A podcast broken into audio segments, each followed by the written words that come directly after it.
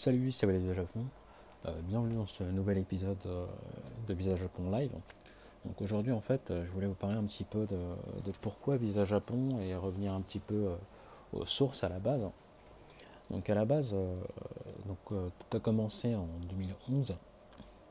Donc comme vous le savez déjà, en 2011, le 3 mars 2011, il y a eu le, séisme et la triple catastrophe qui s'en est suivie donc, euh, de Fukushima. Donc à ce moment-là, il y a eu euh, d'abord le tremblement de terre, suivi de toutes les secousses qu'il y a pu avoir, et ensuite suivi du tsunami. Et enfin, il y a eu l'explosion de la centrale nucléaire d'Haïti qui a relâché donc plein de particules donc radioactives euh, à la fois dans la mer, mais aussi euh, euh, dans, dans, la, dans les strates atmosphériques. Donc il y avait pas mal de craintes, d'ailleurs il y a plus, plus, que des craintes, puisqu'il y a toute une partie donc autour de la centrale qui est maintenant inhabitable pour un certain nombre de temps, je ne sais plus combien d'années c'est, mais c'est assez... voilà, on va, on va, dire que c'est dans une, deux, trois générations. quoi.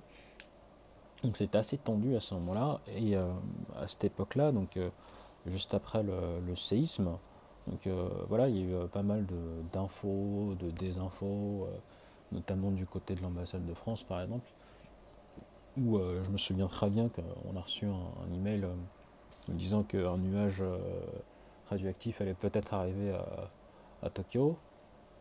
Et, et, ça apparaissait pas du tout dans les informations classiques. Et, quelques minutes plus tard, genre une trentaine de minutes plus tard, on a reçu un, autre email disant que finalement, non, euh, le nuage, il n'allait pas venir sur Tokyo. Donc, on nous a refait un, nuage de Tchernobyl 1986.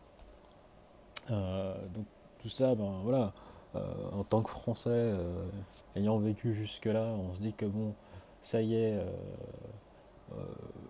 on va nous refaire la même chose. Donc, il y a quelque chose qui se passe, mais on ne sait pas quoi.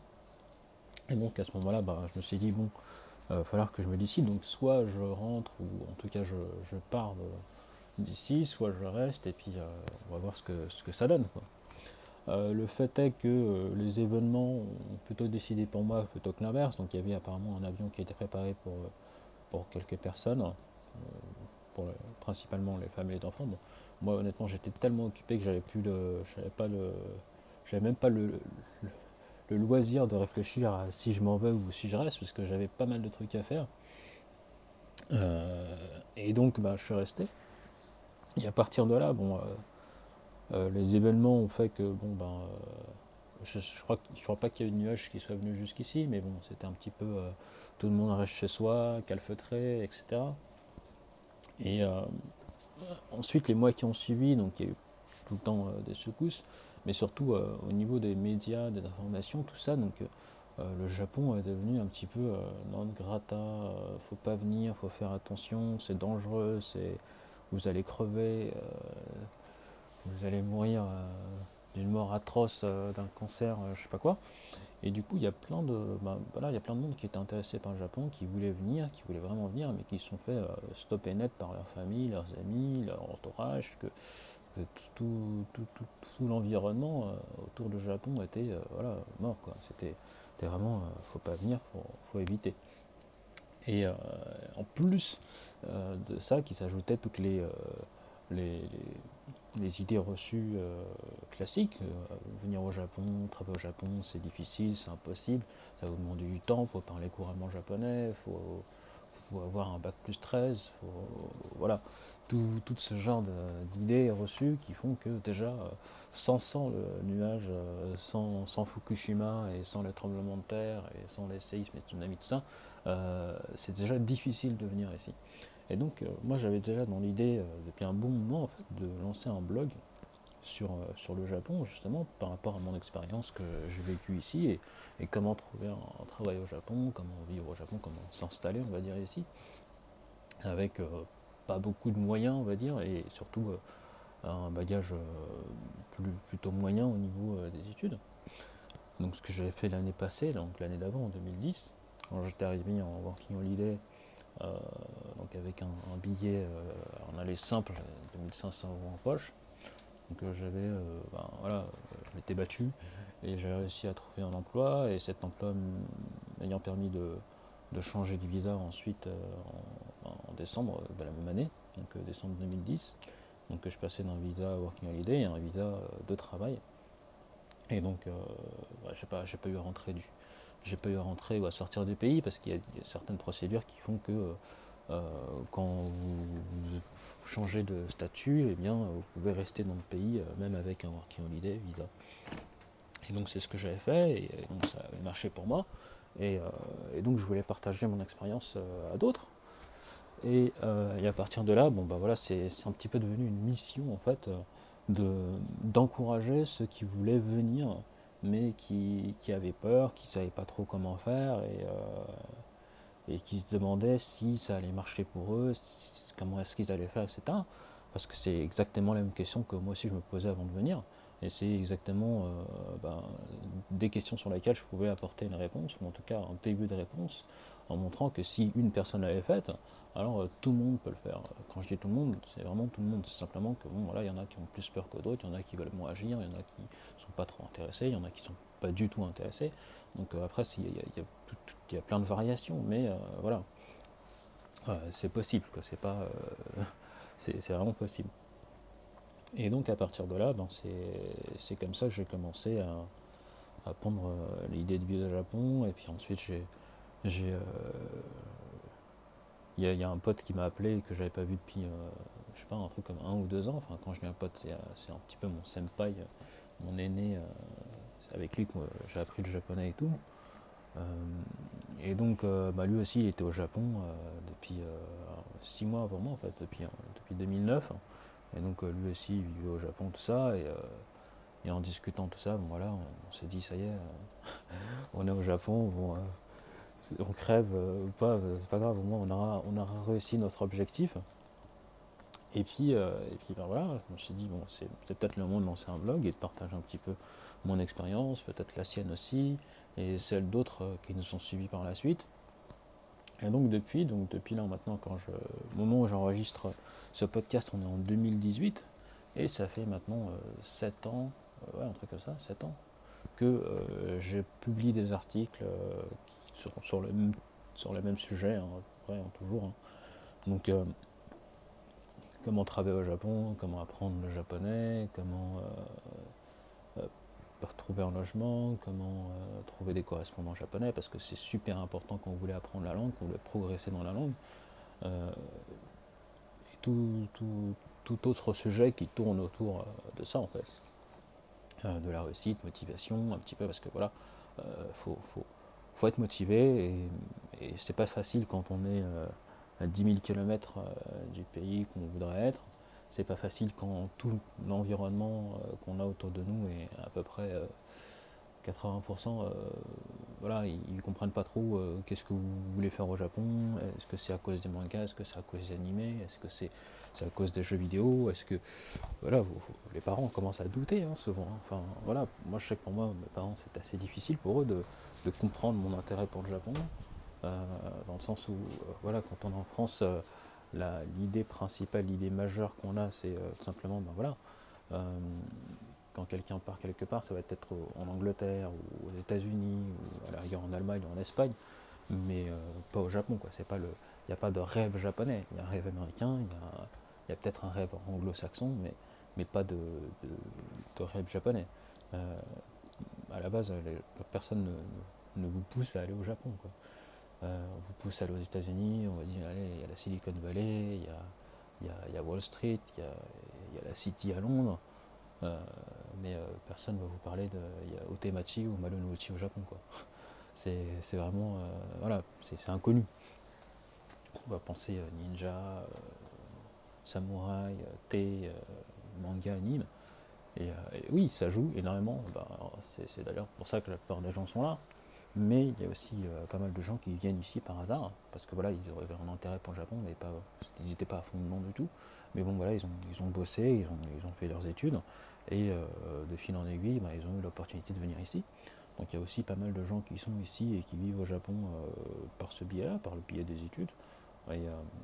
donc il y a pas mal de, cas, il y a plein de choses qui sont possibles. Il y a des gens aussi qui vivent ici et qui ont que le bac. Il y en a d'autres qui n'ont même pas le bac. Moi je connais une personne qui vit, qui travaille à Tokyo, il a juste un CAP en mécanique. Et donc il a trouvé euh, son travail. Euh, donc lui, euh, il est venu plusieurs fois. Il a déjà fait un working holiday. Ensuite, ensuite il a fait un. Ensuite il est rentré. Quand il est rentré, il a bossé comme un fou. Ensuite, il est revenu, il a fait un visa étudiant, et à la fin du visa étudiant, le dernier jour, presque limite la dernière heure, quoi. C'est vraiment, on pourrait faire un film avec. Euh, il a, euh, euh, la dernière entreprise dans laquelle il a passé un interview ben, a dit ok, on vous prend, et ils ont donné les papiers, et il est parti direct à l'immigration pour faire ses papiers, et il a eu son visa de travail de 3 ans d'un coup. Donc il y a énormément de choses qui sont possibles, même pour ceux qui n'ont pas de, de, working holiday. Moi je connais un, ami qui est un ancien lecteur, un ancien lecteur, il doit peut-être, je, ne pense pas qu'il me dise, puisque bon il a déjà atteint son objectif. Donc lui, il n'avait pas accès donc, euh, au Working Holiday. Donc il, était venu ici en, stage, euh, puisque c'est parce que voilà, quand vous êtes belge, euh, vous avez pas, il n'y a pas encore d'accord, en tout cas au moment où je parle, il n'y a pas encore d'accord entre la France et que je parle la France, la Belgique et le, Japon de Working Holiday. Donc pour tous ceux qui ont plus de 30 ans et qui se disent que oui, mais moi j'ai plus accès au Working Holiday ou quoi, il y en a qui n'ont jamais eu accès au Working Holiday et qui ont quand même réussi à venir travailler au Japon. Donc lui, comment il a fait? Ben, Il a fait un stage, hein. donc il a cherché à faire un stage, sachant qu'il avait déjà fini ses études, il travaillait déjà. Donc ce qu'il a fait, c'est qu'il a demandé une, disponibilité dans sa boîte, donc pour prendre une année sabbatique. Donc il l'a obtenu et il a cherché son stage, ou plutôt il a trouvé son stage et ensuite il a demandé une, disponibilité. Donc il a trouvé un stage, donc c'est vraiment un stage, c'est pas c'était pas euh, c'était pas un stage en accord avec une école ou quoi, parce que de toute façon, il faut savoir qu'au Japon, il n'y a pas vraiment de stage comme en, comme en France, en Belgique ou aux États-Unis. Euh, voilà, moi je me souviens quand je suis venu faire mon stage au Japon, euh, en 2009, euh, j'avais pas du j'avais aucun papier d'accord de stage ou quoi, ou à faire signer, enfin voilà, j'ai rien fait signer du tout quoi. Je suis venu, j'ai fait mon stage et je suis reparti. Et, donc voilà, donc il est venu, il a fait son stage, il a fait un stage de 6 mois. Et à l'issue de son stage de 6 mois, donc, euh, il continuait d'apprendre le japonais parce que bon, voilà, c'était son, premier. Euh, il, devait encore bosser sur son, japonais et ensuite il continuait de chercher des stages, mais des stages qui lui permettront ensuite de trouver un emploi. Donc il en a trouvé un et euh, à l'issue de ce stage, on va lui proposer une position. Il a négocié pour que les salaires soient supérieurs à ce qu'il avait déjà en France, pardon, en Belgique. Ça, va passer. Hein donc en Belgique, euh, et, donc il a obtenu ce qu'il voulait, et donc il a et donc maintenant ben, il a son visa de travail et il travaille au Japon depuis. Donc voilà, il y a plein d'histoires, il y a plein de plein d'histoires. Euh, pas plein que moi je connaisse, mais euh, il y a plein de cas qui sont possibles. Il suffit juste de, se lancer, d'essayer et, et, d'y croire, hein, et de passer le maximum que vous pouvez, parce que voilà, c'est possible. Euh, surtout dans, l'environnement actuel où euh, ben voilà, on tend vers les Jeux Olympiques de 2020 et qu'au-delà des Jeux Olympiques, de toute façon, le Japon euh, a une population qui décroît. quand vous regardez la pyramide des âges, c'est vraiment chaud. on se pose la question comment est-ce que le Japon va faire pour payer les retraites et, et en même temps continuer à avoir la même infrastructure parce que bon voilà, tout repose sur les actifs et moyen d'actifs, plus c'est difficile. Euh, plus euh, de, la dette du pays, bon je suis pas du tout dans l'économie, tout ça, donc je j'y connais rien. Mais euh, voilà, de, mon avis, voilà, quand je regarde ça, je me dis ça va être ça va être chaud. Et donc par rapport à ça, ben, le Japon d'une façon ou d'une autre a besoin de, personnes qualifiées, on va dire, pour, pour faire ce que non pas ce que les Japonais ne veulent plus faire, parce que bien évidemment il y, a, pas mal de choses que les Japonais ne veulent plus faire, et parce qu'ils ont maintenant plus de choix euh, par rapport à, ce qu'ils peuvent faire, mais, mais plus euh, ce qui, il n'y a plus il y a plus il y a plus assez de il y a plus assez de force de main-d'œuvre, on va dire, ou de force de travail, ou de force de cerveau, par exemple. Je lisais un article récemment sur, sur comment s'appelle sur la robotique, qui s'intitulait que le, Japon veut, remplacer sa, sa main-d'œuvre, sa force de travail par des robots. Le problème, c'est qu'il n'y a plus assez d'ingénieurs pour construire ces robots, pour les concevoir. Alors oui, il y a toujours euh, le professeur Ishiguro à Osaka avec ses, robots, euh, machin, mais c'est pas... Euh, il, est, un petit peu tout seul. et en plus de ça, il est plus orienté vers l'aspect interface humaine, interface... voilà, il est plus... il est plus orienté vers l'aspect interface plutôt que vers l'aspect travail, robotique, un robot qui va remplacer les tâches qu'on fait.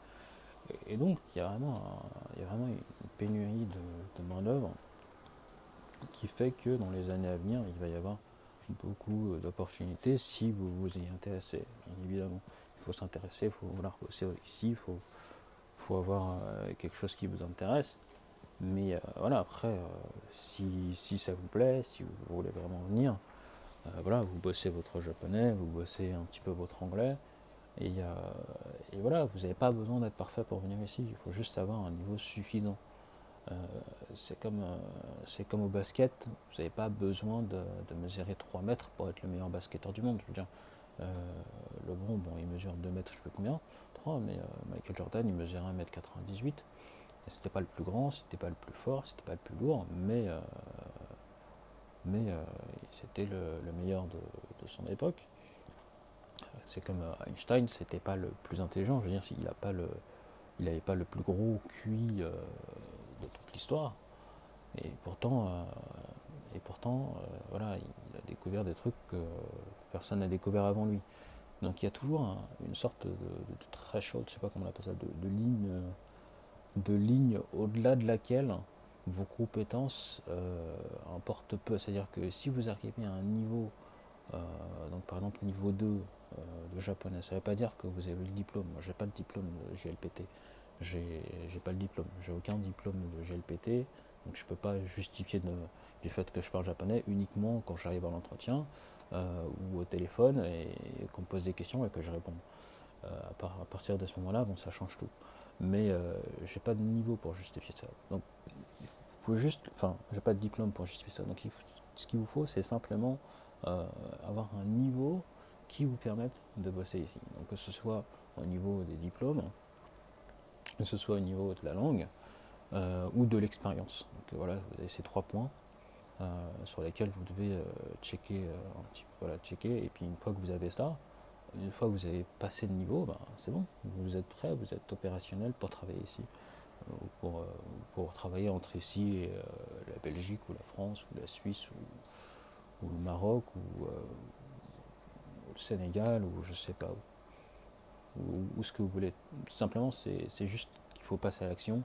Euh, vous ne pouvez pas rester juste là, penser, réfléchir comment est-ce que je vais faire pour. Vous devez essayer de le faire. En tout cas, vous devez le faire, vous devez exécuter. Euh, voilà, vous ne pouvez pas juste réfléchir à comment ça marche, euh, à vous dire que ouais, ça peut être pas mal, il faudrait que je fasse ci, il faudrait que je fasse ça. Il faut, ça suffit pas. Il faut voilà, vous devez exécuter. C'est la seule chose que, qui va vous permettre euh, d'arriver à vos objectifs. Et donc c'est euh, la raison euh, d'être de, Visage Japon, c'est justement bah, de vous aider à exécuter, de vous aider à passer à l'action en vous donnant bah, non seulement des conseils pratiques par rapport à mon expérience, mais voilà, vous n'êtes pas obligé de les suivre, vous pouvez aussi faire ce que vous, voulez.